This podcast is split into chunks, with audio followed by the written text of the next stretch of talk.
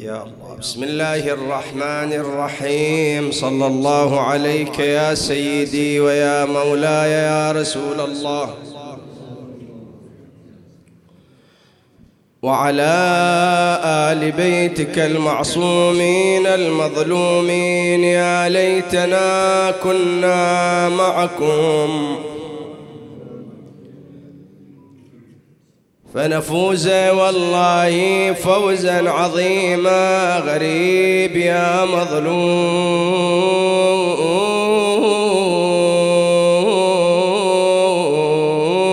كربلاء.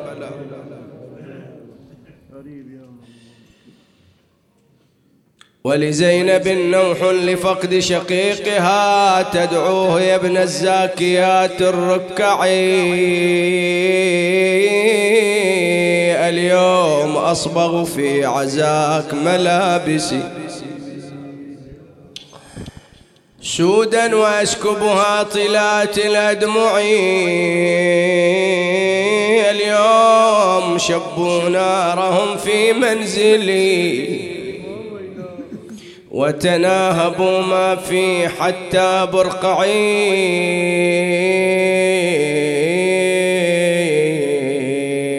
اليوم قادوني بذل يا أخي. والضرب آلمني وأطفالي معي ينعم جوابا يا حسين. ما ترى شمر الخنا بالصوت كسر أضلعي. فأجابها من فوق. شاهقة القنا قضي القضاء يا زينب. فاسترجعي وتكفلي.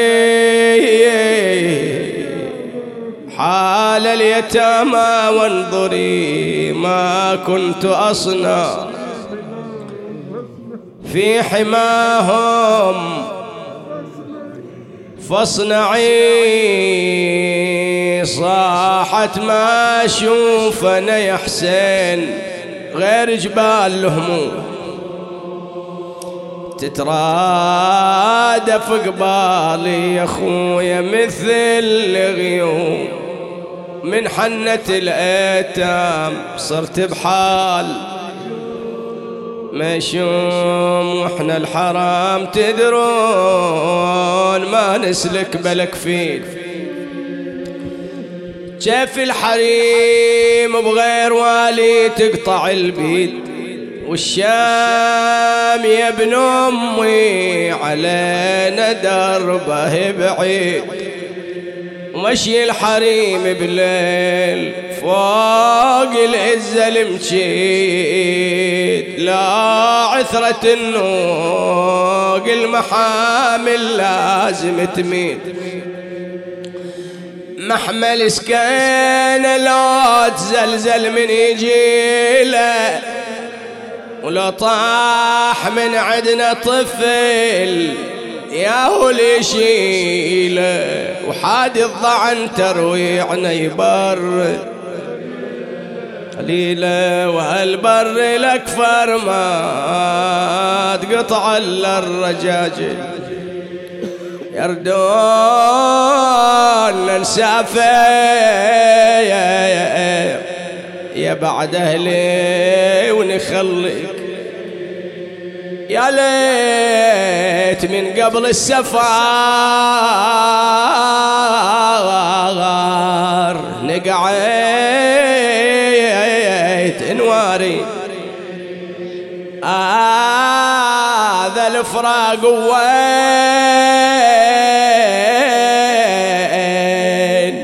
يا ابن أمي.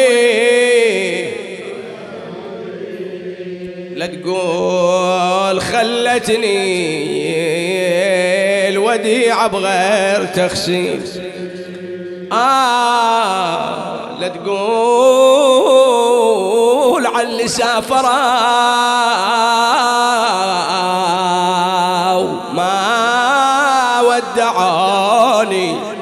بالوجدان بالوجدان. عندك حافظنها من الصغر أنت. لا تقول عن اللي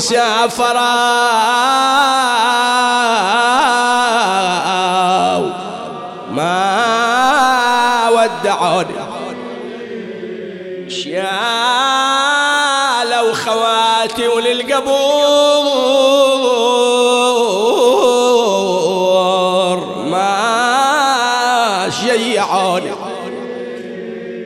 يا ليتهم وياك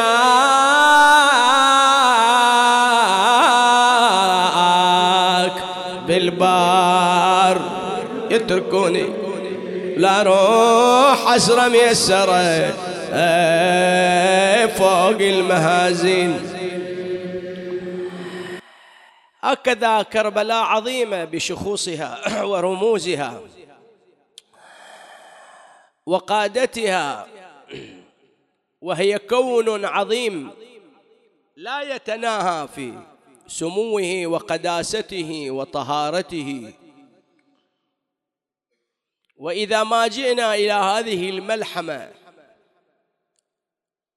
التي انطبعت في وجدان الأمة بحيث يصعب رفعها لأن حاول أئمة الكفر والضلال أن تمحى من ذاكرة الأمة وأن ترتفع من وعيها وفكرها وثقافتها إلا أن شخوص ورموز كربلاء رسخوها في الفكر وفي الثقافة وفي النفوس وفي الوجدان بحيث تكون باقية مدى الدهر. ولعل من ال... وهذا هو الأمر الواضح أن من الشخصيات المحورية في عنوان كربلاء وملحمة كربلاء هي السيدة زينب المعصومة الصغرى ابنة أمير المؤمنين صلوات ربي وسلامه عليهم أجمعين. هذه الشخصية التي هيئت لهذه الملحمة وامتلكت صفات جعلت عندها استعداد لأن تقوم بهذا المشروع الإلهي الكبير المشروع الوحياني. لأن ما كل شخصية تتهيأ لاستقبال هذه الملحمة وتحملها بعنفوان وشموخ وعزة وكرامة وتؤدي الدور المطلوب الدور الإلهي المطلوب منها على أكمل وجه. ولذلك نحن عندما نقرأ مثلا سيرة بعض النساء في القرآن اللي مشوا في هذه المسيرة الإلهية. هناك نساء كانت لهن مساحة في القرآن الكريم من خلال ذوبانهم في المسيرة الإلهية مسيرة الإصلاح الإلهي. الله تبارك وتعالى أراد للبشر أن يعيشوا في صلاح وإصلاح أن يعيشوا في طريق هداية الله تبارك وتعالى. بطبيعة البشر ينحرفوا ويحيدوا عن أوامر الله تبارك وتعالى ويخالفوا أوامر الله وإلا كان الناس أمة واحدة. بعد ذلك اختلفوا. وما اختلفوا إلا بعد ما جاءهم شنو؟ ها؟ الكتاب. بعد ما جاءهم التبيين اللي فيه الأوامر المنظومة الإلهية التي تنظم حياتهم حادوا عنها. من هنا الله تبارك وتعالى بعث النبيين مبشرين ومنذرين. وهؤلاء هدفهم وحركتهم حركة إصلاح لواقع الأمة لواقع الإنسانية. لاحظوا الأنبياء في حركتهم. هناك من النساء الذين سجل لهم القرآن موقعا ومساحة في هذه المسيرة الجهادية النبوية الإصلاحية. مثلا لاحظوا الله تبارك وتعالى عندما أراد أن يمن على بني إسرائيل بأن يخلصهم من فرعون وبطشه وتجبره يلتفت أو يوحي إلى أم موسى أن تلقي ابنها في اليم. لاحظوا هذه الصعوبة التي مرت على أم موسى ليس من السهل أن تقوم أم بترك ابنها وفي أين؟ آه في اليم في النهر مفارقة الولد وصعوبة مفارقة الولد عناء كبير لكن لما كان هذا من مشاريع الإصلاح الإلهي والحركة والخطة الإلهية استجابت أم موسى وتحملت عناء مفارقة ولدها وتحملت ذلك العناء والعناية الإلهية وعدتها. لاحظوا هناك وعد إلهي إنا رادوه إليك وجاعلوه من المرسلين. كانت في هذا الخاط وفعلا سارت في هذه المسيرة إلى أن وصل إلى بيت فرعون ولله شغل في هذه المسألة ولله تدبير. لكن هذا التدبير شاركت فيه امرأة تحملت عناء ومحنة. هذا نموذج. نموذج آخر هاجر. يخرج بها إبراهيم إلى واد غير ذي زرع. وترى الصعوبة في المكوث في هذا المكان الذي لا كلأ فيه ولا ماء ولما سارت في هذه المسيرة الإلهية الله تبارك وتعالى هيأ لها بسعيها بين الصفا والمروة ماء وكانت حركتها شعيرة من شعائر الله وتعظيمها من تقوى القلوب. زين هاجر أيضا هذه المسيرة الإصلاحية الإلهية في حركة الأنبياء عاضدتها هاجر أم إسماعيل. آسية ابنة مزاحم. هي السبب في إيواء موسى وأخذ موسى وإلا كان المقرر أن يقتل. ولكن التهيئة شوف الله تبارك وتعالى إذا أراد أن يدبر لا معقب لأمره. هذه الشخصية أصرت على أن يكون موسى ولدا وقرة عين. وفعلا كان كما أرادت وآمنت بموسى وعصت أمر فرعون. زين وعذبت وتحملت حتى سألت ربها أن يبني لها بيتا في الجنة. شوفوا هاي مسيرة نسوية في حركة الرسالة. زين؟ بعد مريم ابنة عمران. اصطفاها الله تبارك وتعالى اصطفائين. أحد الاصطفائين لتكون وعاء لنبي من أعظم الأنبياء. وهي في مصيبة. بأن تحمل وتأتي قومها بوليد ولا يعرف لها بعل طعن في شرفها. وطعن في الناموس وفي عرضها. ولذلك أمام هذه المصيبة التي تحملتها في جنب الله هي عواطف قالت يا ليتني مت قبل هذا وكنت نسيا منسيا. ليش؟ لأن أمامها صعوبة أمامها مأساة تتحملها.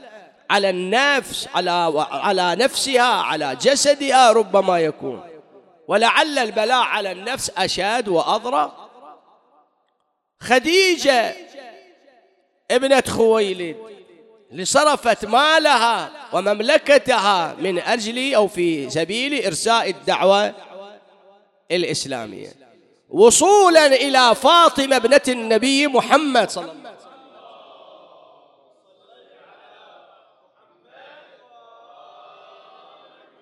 هذه المكانة التي احتلتها من قلب النبي صلى الله عليه وآله بما أعطت وأرفدت. أباها عطفا وحنانا سكبت عليه عطفا حرم منه أو عطف الأمومة. فسماها أم أبيها. إذا هذه نساء ذكرهم القرآن وذكرتهم السنة النبوية بما لهن من دور في حركة الإصلاح الإلهي الكبير المشروع الإلهي الكبير لأن لله تبارك وتعالى مشروع في خلقه ابتدأ من آدم وينتهي بالإمام. حج عجل الله تعالى له الفرج المشروع لا زال باقي لم ينتهي إرادة الله لا زالت فيه. زين؟ وهذا يتطلب المشروع شخصيات لها صفات فيها نوع من الفرادة. يعني يعني مو نماذج طبيعية من البشر. النماذج الطبيعية من البشر تقودها شهواتها نفوسها قد تكون حاكمة عليها. وإن التزم البعض الإيمان ولكن هناك تأثير لماذا؟ للنفس ونوازعها ورغباتها.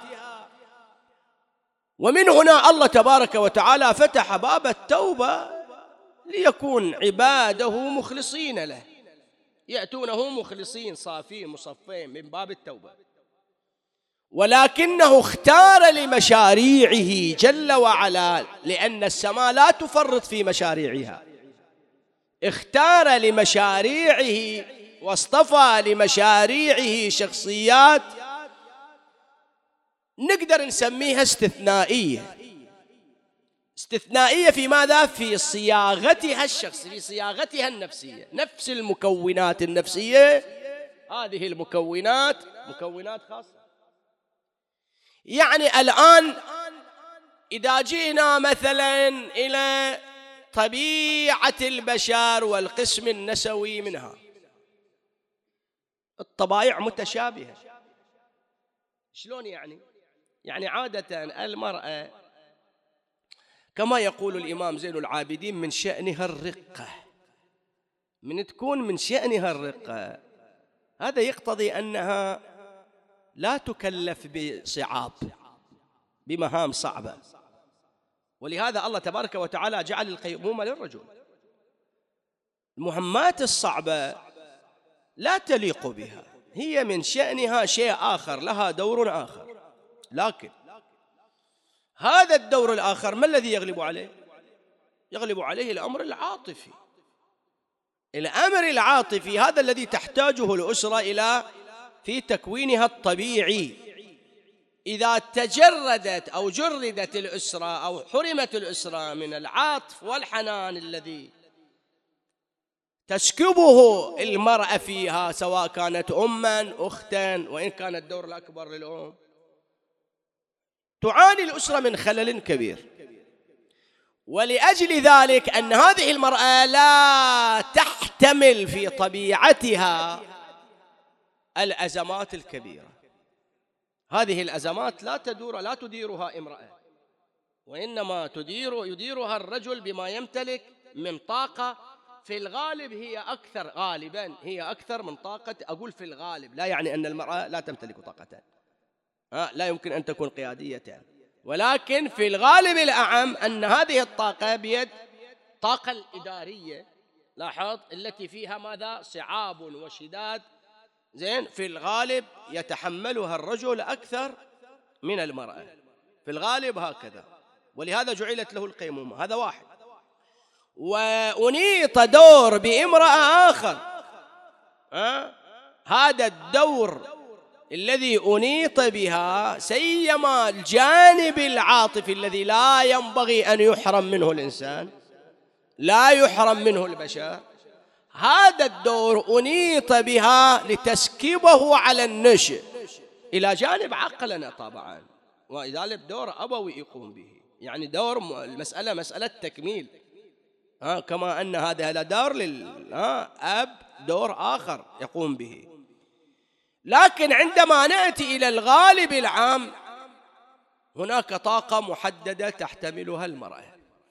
سيما سيما وأركز على هذه الكلمة في الأزمات والمصاعب. في الأزمات عادة تفقد المرأة بعض المحطات الموجودة عندها. مثلا تفقد القدرة على التفكير يتعطل العقل في الأزمة.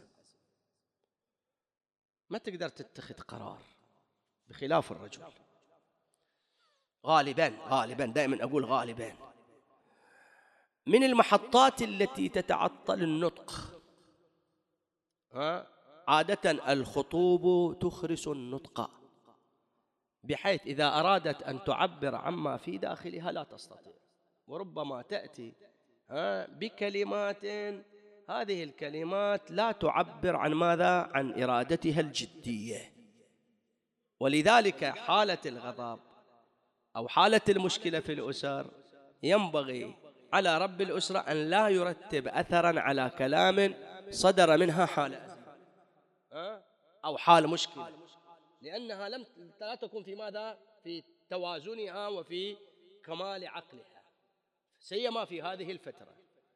وهذا هنا ينصح بالتغافل أن الإنسان يتغافل ويعطيها شيء من الحق لاحظ باعتبار أنها الآن ليست في مسألة توازن.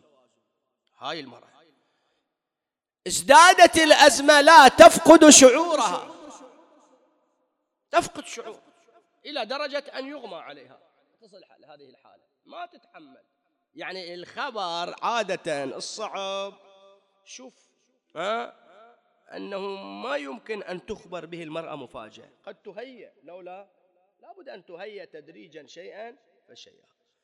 لكن عندما نقرأ حياة زينب سلام الله عليها وكيف واجهت هذه الملحمة الكبرى وهذه الشدائد العظام التي لم يتوازن فيها الكون كله. يعني الكون التكوين عالم التكوين أمام قضية كربلاء والحسين عليه أفضل الصلاة والسلام لم يتوازن. لم يتوازن يعني شنو؟ يعني اختل نظمه أصاب النظم خلل. وهذا ما ينقل يوم العاشر من المحرم من الأحداث الكونية التي حصلت. إيش معنى تكسف الشمس في آه يوم العاشر وترى النجوم في رابعة النهار في ظهر النهار؟ هذا ينبع عن شنو؟ عن خلل في النظم. تمطر السماء دما. ما رفع حجر إلا وجد تحته دم. عبيط امتلأت الجرار دما. اصطبغت الجدران آه دما. طلعت الحمرة في السماء. هذه كله شنو؟ هذا كله التوازن اختل لأجل هذه المصيبة والفادحة. زين أنت تقرأ بالزيارة أن مصيبة الحسين اهتز لها العرش. مو وبكى لها كل من في الكون من في الأرض من في السماء من يرى من لا يرى. كل الكون تأثر لأجل هذه الفادحة العظمى والمصيبة الكبرى. تصور تأثر الكون واختلال نظمه. هذه المصيبة نزلت على زينب وهي في ثبات ورزان. هذه المصيبة التي تعجز عن حملها الجبال الرواسي تخلخلت الأكوان وتلقتها زينب إعصار وترنح الإعصار بين ماذا قدميها شنو هذه القوة؟ شنو هذا التحمل؟ شنو هذه القدرة؟ ها؟ العجيبة الغريبة القوة. اللي موجودة امتلكتها السيدة زينب سلام الله عليها في مواجهة هذا الأمر الشديد وهذا الخطب العظيم. مفروض تفقد شعورها تفقد شيء من فكرها. تتفتت أحشاؤها في داخلها. هذا الأمر الطبيعي. لأن المشاهد التي نظرتها مشاهد لما نقول مؤلمة نكون مقصرين. لأن مثل هذه المشاهد ما حدثت وما استمعت عند أحد. نعم قد تكون متفرقة. لكن كلها تنصاب مع أنواعها على شخصية واحدة. وتتحمل المسؤولية بحيث تواصل هذه المسيرة وتعطي هذه المسيرة أكلها كل حين بإذن ربها. لولا هذا الجهاد الزينبي ولولا هذا التحمل الزينبي لذهبت آه هذه الحركة أدراج الرياح. وقلت لك السماء ما تفرط في مشاريعها. كربلاء مشروع إلهي. ولما كانت ما تفرط في مشروعها جعلت شخصية لاحظ لها صفات نفسية روحية فكرية عقلية لاحظ بالإضافة إلى العامل الوراثي والعامل البيئي والعامل التربوي مهيئة لأن تحمل هذه القضية.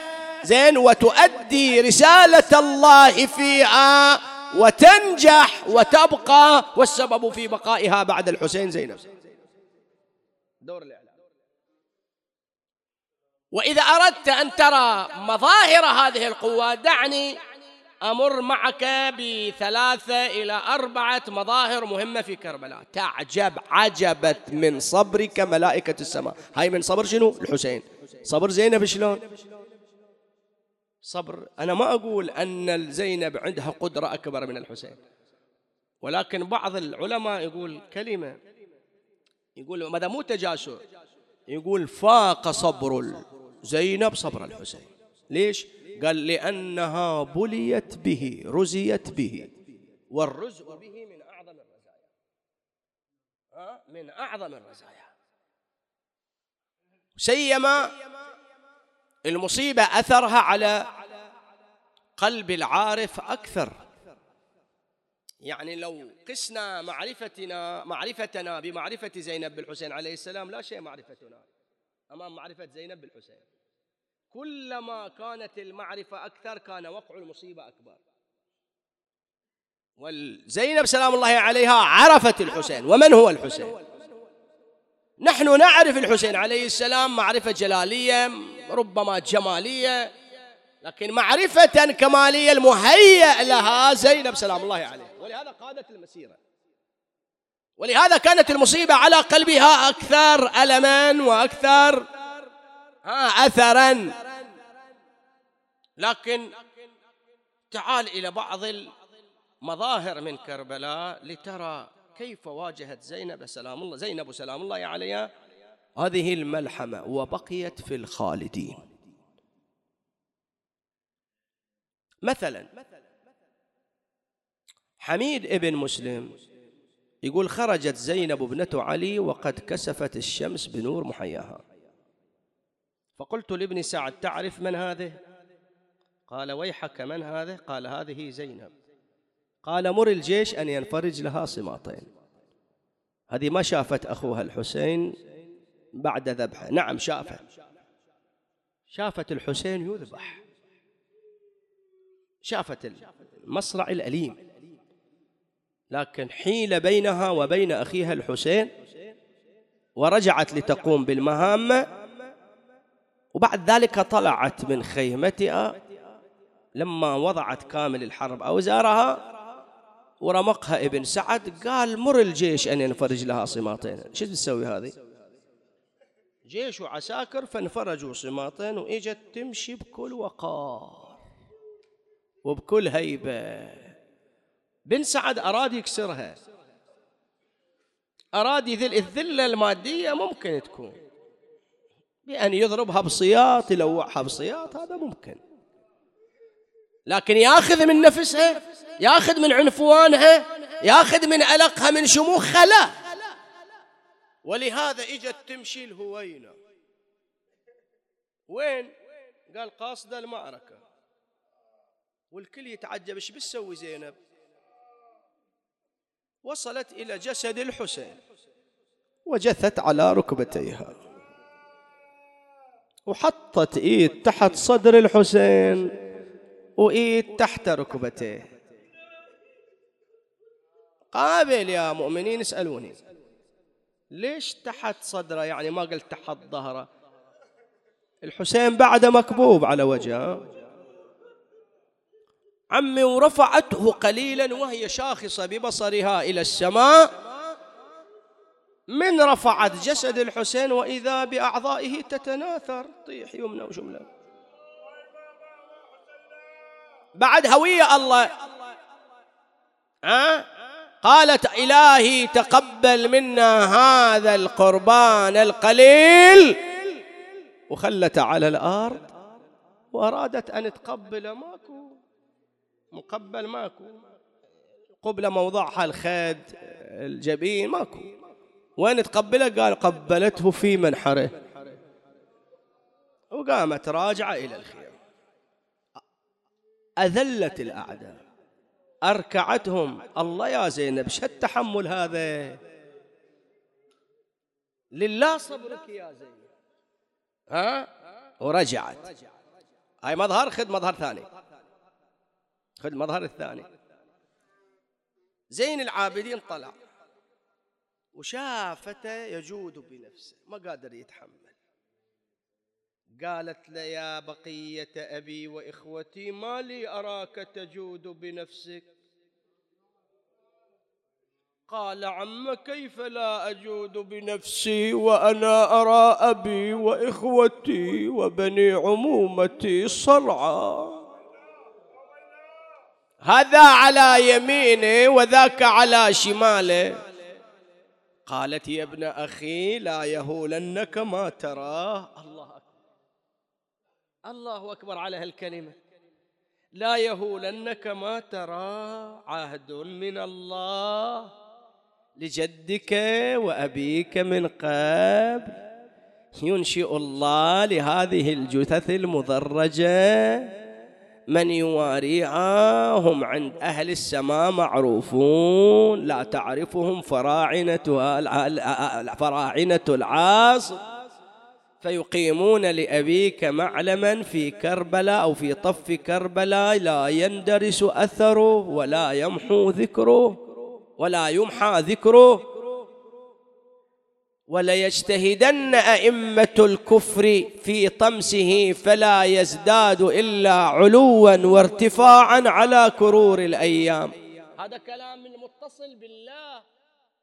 هذا كلام اللي بينه وبين الله عروة وثقة عهد قاعدة تتكلم عن المستقبل شي يصير بكربلة؟ أن كربلاء راح يحاولون طمسها راح يحاولون دفنها راح يحاولون إنساء أو نسيانها. لا لا تزداد إلا علوا وارتفاعا. وين حجاج؟ وين صدام؟ آه وين ذولا كلهم؟ آه وبقت آه الحكي اللي قالت به زينب شنو؟ لا ينقطع أثر آه ذكره أبدا. آه هذا واحد؟ زين روح. أخذت سبية. يقول بشير بن خزين كل كلمة اللي أقولها تأملها. يقول ورأيت زينب ابنة علي ورم ولم أرى خفرة أنطق منها. زينب لما أخذت إلى الكوفة بعد كربلاء مسبية. مسبية يعني شنو الوضع؟ على نياق عجة. رؤوس أخوتها على أسنة الرماح. الناس كلها واقفين فرجة. وبعضهم يبكون يقول أشارت إلى الناس. يقول أشارت زينب بس الشرط فهدأت الأنفاس وسكنت الأجراس. إيش هالقوة اللي عندك يا زينب؟ إيش هالهيمنة على الشخصيات وعلى النفوس؟ هيمنة هيمنة كاملة. نفوسكم في النفوس وأرواحكم في الأرواح. هيمنة هيمنة كاملة بحيث أسكتت الجميع. فقالت بعد ذلك أتبكون وتنتحبون؟ فلا هدأت الرنة ولا رقأت الدمعة. قاعدة تعريهم. أكو واحد يقول لها اسكتي ماكو ما يقدر. مهيمنة مهيمنة على عقولهم على شخصياتهم على نفوسهم. تمام الهيمنة. يعني عسى طول بواكيكم وإنما مثلكم كمثل التي نقضت غزلها. من بعد قوة أنكاثا تتخذون أيمانكم دخلا بينكم. ألا شوف التعريف. ألا وهل فيكم إلا الصنف والشنف والصدر النطف ملق الإماء غمز الأعداء مرعا على. ها؟ دمنة أو كفضة على ملحودة. ألا ساء ما قدمت لكم أنفسكم أن سخط الله عليكم وفي العذاب أنتم خالد أتبكون وتنتحبون؟ إي والله فابكوا كثيرا. واضحكوا قليلا فلقد ذهبتم بعارها وشنارها ولن ترحضوا بغسل بعدها أبدا. إيش هالسيطرة هذه؟ إيش هالهيمنة تعال بعد يلا مظهر آخر ودخلت على بن زياد. وقام يتهكم.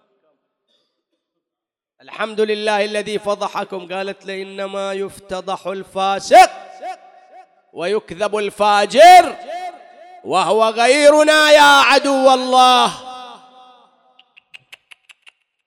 أسيرة. أسيرة أسيرة. وقاعدة تخاطب هذا العاتي. آه ابن مرجانة. تقول له مو إحنا الذي ماذا نكذب؟ ومو إحنا الذي نغلب. لا هذا عينا. كلام الحسين فإن نهزم فهزامون قدما وإن نغلب فليس مغلبين. وما إن طبنا جبن ولكن منايانا ودولة. آه هذه هذا الزمان. هكذا. دول. وإذا ما سألت زينب عن أعظم مصيبة ستقول لك الشام. لولا وشماتة الأعداء. هذا أعظم المواقف اللي مرت على زينب. ومن أعظم المواقف التي مرت عليها في الشام فرجة عشرين فرقة أنواع الطرب هذا يشتمهم هذا يسبهم هذا يبصق عليهم هذا يرميهم بالحجارة هذا يصفق عليهم فرحا. خمسين ألف متفرج. وشوف العنفوان. وأدخلت على يزيد. وأدخلت على يزيد. المفروض تكون مكسورة. قال لا بعدها بعنفوانها. تماما. وإذا تخاطب يزيد أظننت حيث أخذت حين أخذت علينا أقطار الأرض وآفاق السماء أن بنا على يعني هذا كرامة إلى؟ أه؟ هذا هوان إلنا؟ لا لا لا! مهلا مهلا!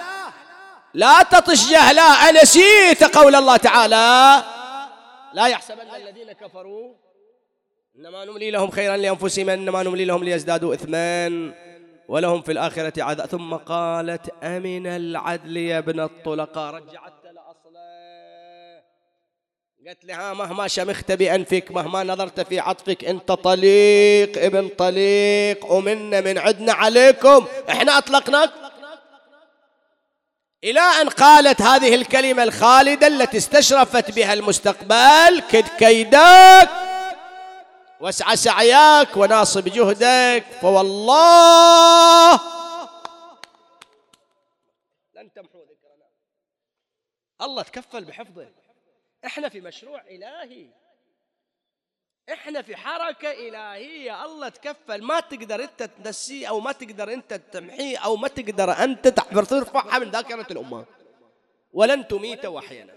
كم يعني بتعيش؟ أيامك إلا عدد جمعك إلا بدل خلاص تنتهي. وانتهى وراح في مزبلة التاريخ. وقامت بالمسؤولية عليه. الله يرحمه السيد صالح الحلي يقول الله جعل لزينب ثوبا أسماه صبرا. وارتدت, وارتدت هذا الرداء ولم تنزعه. فقدت رسول الله وهي لابسة الرداء. فقدت أمها الزهراء وهي لابسة لهذا الرداء. فقدت أمير المؤمنين. مو علي المصايب طبق لملم. أول مصيبة بجد الأكرم والثانية مصيبة الأم. والثالثة أبويا الغشمشم والرابعة المقتول بالسم ومصيبتك يا حسين. أعظم. آه. فقدت الزهراء لابسها الرداء فقدت أباها أمير المؤمنين بعد رداء الصبر عليه. فقدت الحسن. صارت يوم العاشر من المحرم وفقدت بالحسين الأربعة. ها وبقية أهل العباء وتحملت الأعباء كلها وبعدها لابسة رداء الصبر. لكن يقول متى ألقت رداء الصبر؟ متى؟ قال يوم جت إلى الحسين أه؟ عند قبره بعد رجوعها من الشام. يقول هناك ألقت رداء الصبر. هناك سمحت لعينيها لتفيض بالدموع. هناك أطلقت العنان لعينيها. وأخذت بعد مشاعر بعد هناك ها؟ وأخذت تشكو ما نالها في هذه المسيرة من الهاضم يقول زين العابدين ما قدرت أخلي عماتي أكثر من ثلاثة أيام. ليش؟ قال خشيت على زينب تفارق روحها الحياة. ليش؟ قال امتدت بطول قبر أخيها الحسين. العفو يقول يوم الثالث إجيته. عم قومي إلى أين؟ قال لها للمدينة قالت بأي عين أنظر إلى أهلها؟ ما عندي أحد بالمدينة شقول لا قالوا أهل المدينة يا زينب أخوك عزيز.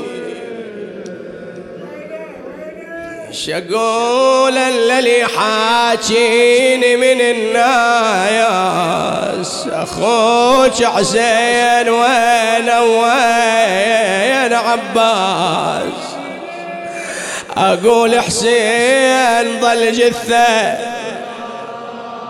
بلا راياس وعباس البطل قطعه ويمينه. إجت للمدينة. وفي بداية ما نزلوا المدينة خارج المدينة. ستة أشهر لكن من دخلت المدينة وين؟ قال عد قبر جدها النبي. قالت يا رسول الله إني ناعية إليك أخي الحسين. لقد ذبحوا الحسين عطشانا.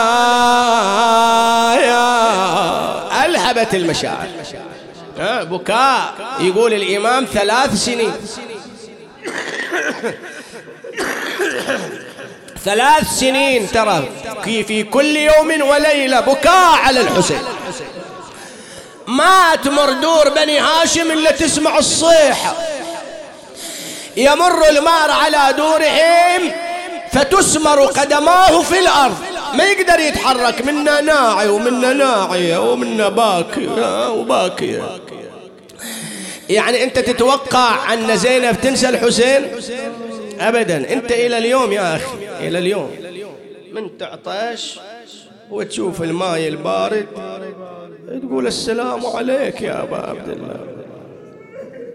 يعني زينب تنسى الحسين يروح عن بالها الحسين.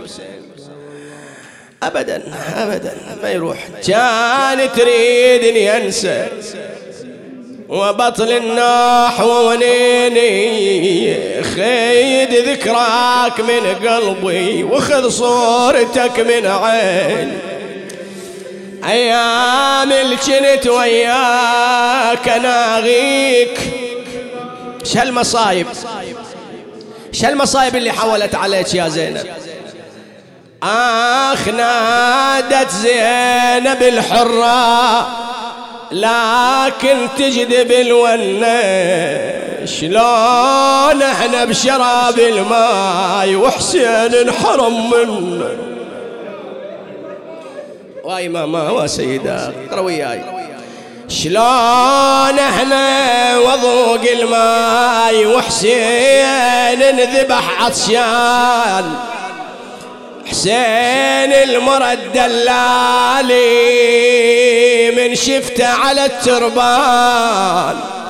إلوجي عالج بروحه سلبوه بقى عريان. شلون إحنا بشراب الماي وحسين انحرم منه.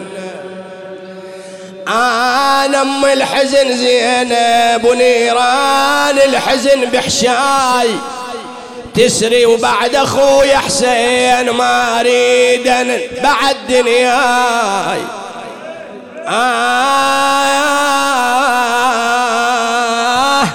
أنا اللي عفت لحسين رحت ميسره ويا عداي إي والله عفت على الثرى تمنيت القبر بيدي نزل بعد يا زينب قالت يا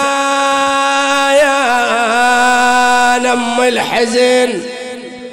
زينب وأنا اللي شفت نارين. نار حرقت خيمتنا. أنا اللي شفت نارين لكن نار أشد من نار. نار حرقت خيمتنا ونار حرقت باب الدار. إلك أنا اللي شفت صدرين واحد صوب المسمار. واحد كرملت خبرك الخيل شلون رضن. أعيد البيت تقرأ وياي. أنا اللي شفت نارين لكن نار شد من نار. نار حرقت خيمتنا ونار حرقت باب الدار. أنا اللي شفت صدرين واحد صوب مسمار واحد كربلت خبرك الخيل شلون رضنا مصاب حسين مثل مصاب لا صاير ولا يجري. يا هو مثل أبو اليمة ضامي وينقطع نحره. بوادي كربلاء والماي مهر الزاش يا الزهراء شلون إحنا بشراب الماي؟ وانسى حسين المجنة بعد. مصاب صابني ولي جاسم شبدتي نصين أنا الحزين ذوبني وأنا اللي شفت طشتين. شبد الحسن واحد بي واحد بي راس حزين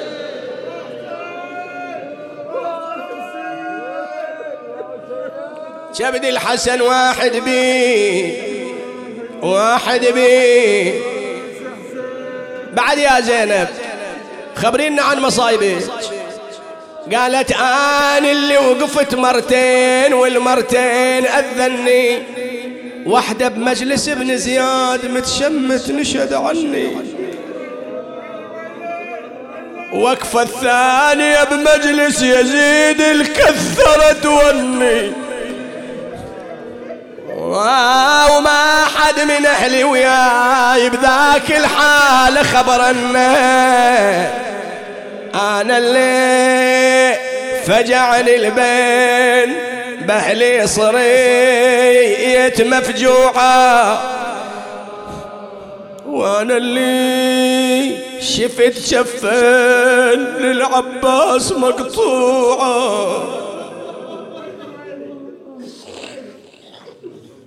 الله يعينك يا زينب.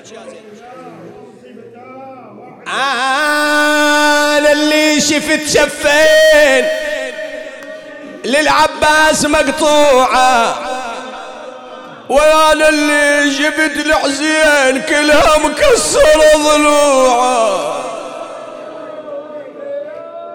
ما تنسى الحسين.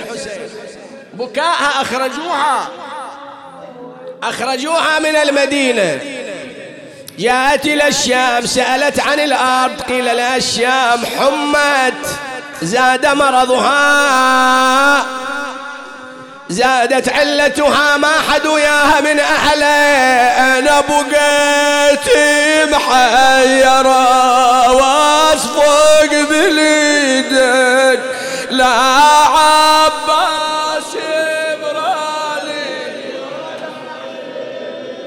يعني المريض أهله يعودونه أصدقائي يعودونه جماعته يعودونه يخفف من مرضه يهون علي أمره زينب ما ويا أحد. لا الحسين موجود لا العباس موجود لا أولاده موجودين في دار غربة. أتريدين شيء يا ابنة علي؟ قالت قوموا احملوني للشمس. ما أريد أن اضلال إيه؟ وحالفرش شيلوها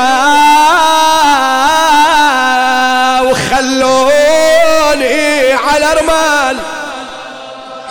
بالعطش خلوني. مثل ما خلوا حسين وليه من متت لا اني يا نساوين. إيه إيه. ولا تعدلوني ولا سبلوا لي ايدين ولا تحملوني للقبر من فوق شيال. لا تعدلوني على القبلة يا جواري ولا تغسلوني على العادة بماء جاري لا تشفنوني بشفن جيبولي. بواري لازم بواسي حالة الإنداس بن علي. قالوا يا زينب ما جرت هالعادة بميت. والله ما يرضى بهالفعايل يا أهل البيت. قال خيال شاعر هذا. قالت مثل خويا الشهيد وما تعديت. هي حالة ابن أمي وحالة ذيك الأبطال. داروا عليها حنسة وتحاولوها وقامت تخبرهم عن مصيبة أخوها. وشقوا يا الشيعة جيوبهم يوم اسمعوا واخشي عليها ومدت اليمن والشمال. يا الموت ما أقدر أتكلم. وياي الموت ما أقدر أتكلم. خذني وريحني من الهم. حزني لو إن علايا لملم كان انخسف من لو تحدم. حزني إلى اللي في محرم. مطروح والمنحر يصب دم.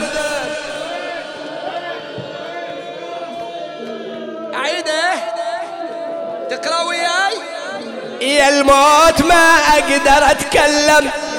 خذني وريحني من الهم. حزني لو إن علايا لملم كان انخسف من لو تهدم. حزني لأجل اللي فيه محرم. مطروح والمنحر يصب دم وحسينا وسيداه وزينباه آه. والله مصايب تزيد همي طول الدهر الدمع يهمي. إيه والله مصيبة تزيد همي طول الدهر الدمع يهمي. وش كثر مشتاقه لأمي واللي بلاني وزاد حمي شفت العزيز حسين مرمي.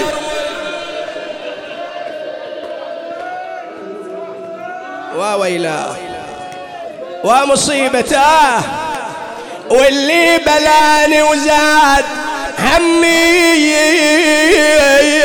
شفت العزيز حسين مرمي.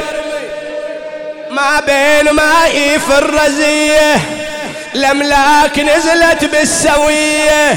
نادوا عليها يا زكية نادوا عليها يا زكية. هذا قضى رب البرية. إي وبالحال وافتها المنية. وبالحال وافتها المنية. أطبقت فاها بعد أن قرأت شيئا من الذكر الحكيم. وأسبلت يديها ورجليها. وأسبلت يديها ورجليها. وفاضت روحها الطاهرة. وسيدتا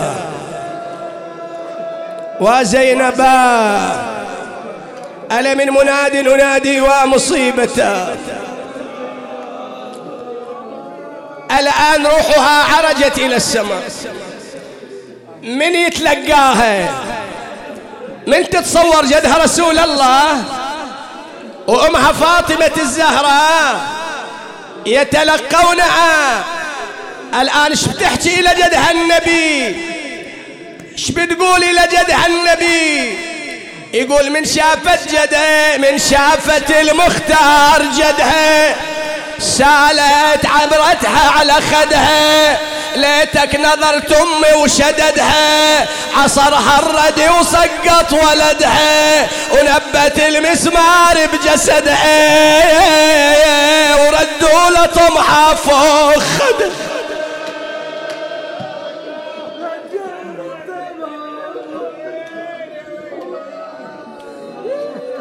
شافت امها الزهرة إيش بتقول لها؟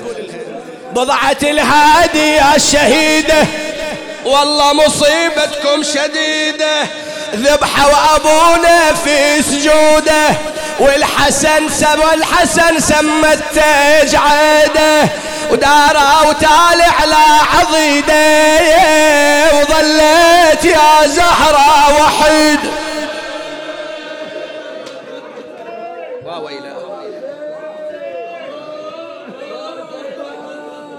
بعد بعد. ها روح روح هذه ملاقاة الأرواح. شافت أبوها المرتضى. قالت يا والدي وفارس الفرسان والله مصيبة تهز الأكوان. ركبنا حوازل بين عدوان وتالي دخلنا بيت سفيان. لأن اليعين يزيد فرحان ورأس الشهيد بإيد مروان أكو موقف مأجورين إن شاء الله. أكو موقف من الشوف زينب الحسين بذاك العالم. شي يصير بقلبها؟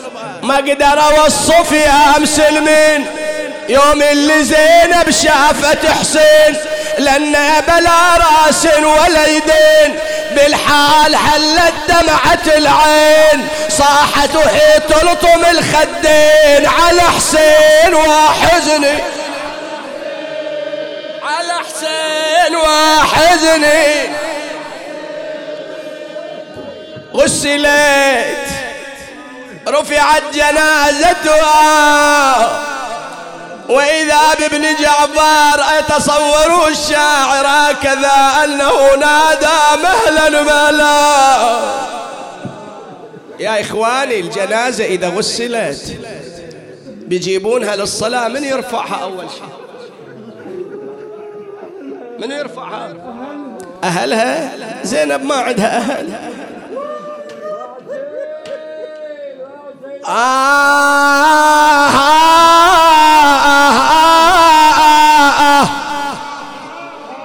وجلال ام المصايب شيعوها.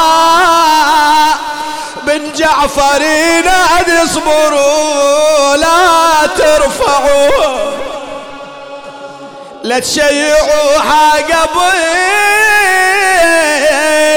ما توصل أهلها. بل شي يجي حسين وقمر هاشم لجله. خوفي تشيعوها. ويجي محمد شبلها. وجي أهل طيبة. وجي محمد أخوها. وقف على ذيك الجنازة وشق جيبه. وصد النجف وعبرته بخده سكيبه وينك يا أبو زينب قضيت زينب غريبة؟ أما تجي لو ترسل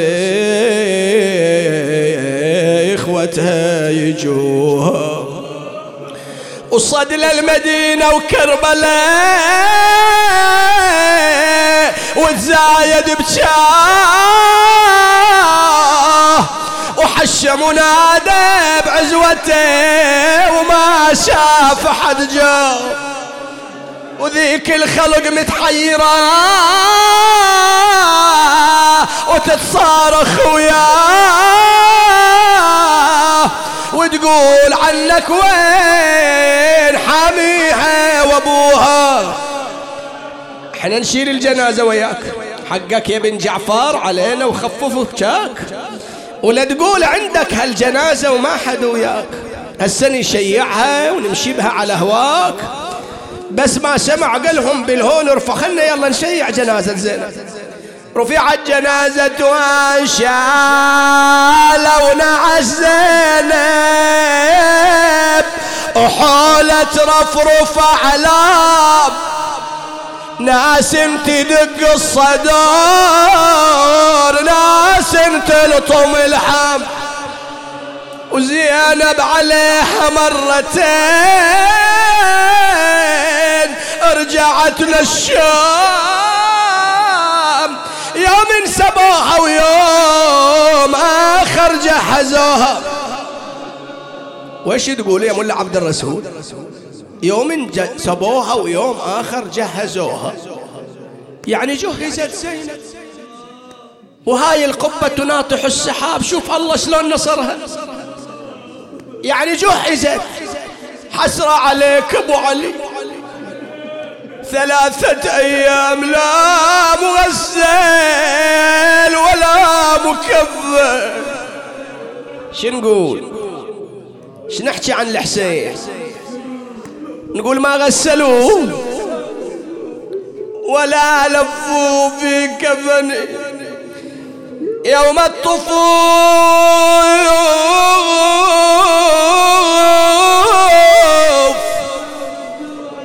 ولا مدوا علي رد ردك وياي وعن غريب الغاضرية وين راحت شيعته؟ ليت حضره وقبل مدوس العوادي جثته واسمع وزينب تنخي. من يشيل جنازته. وجثته ظلت على حر الصعيد مرضضة. يا أخويا فوق صاويبك يرضوك. ولا وشرب جدك ولا أبوك شنت دخري وتحت الخيل؟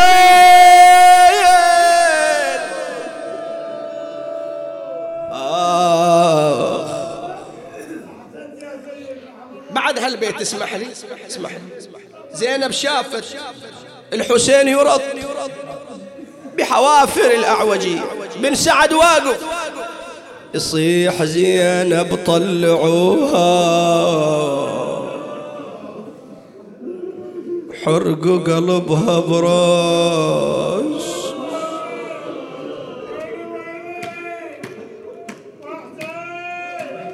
حرق قلبها براس اخوه ولمن بجت بصوت ضربوه صل على محمد.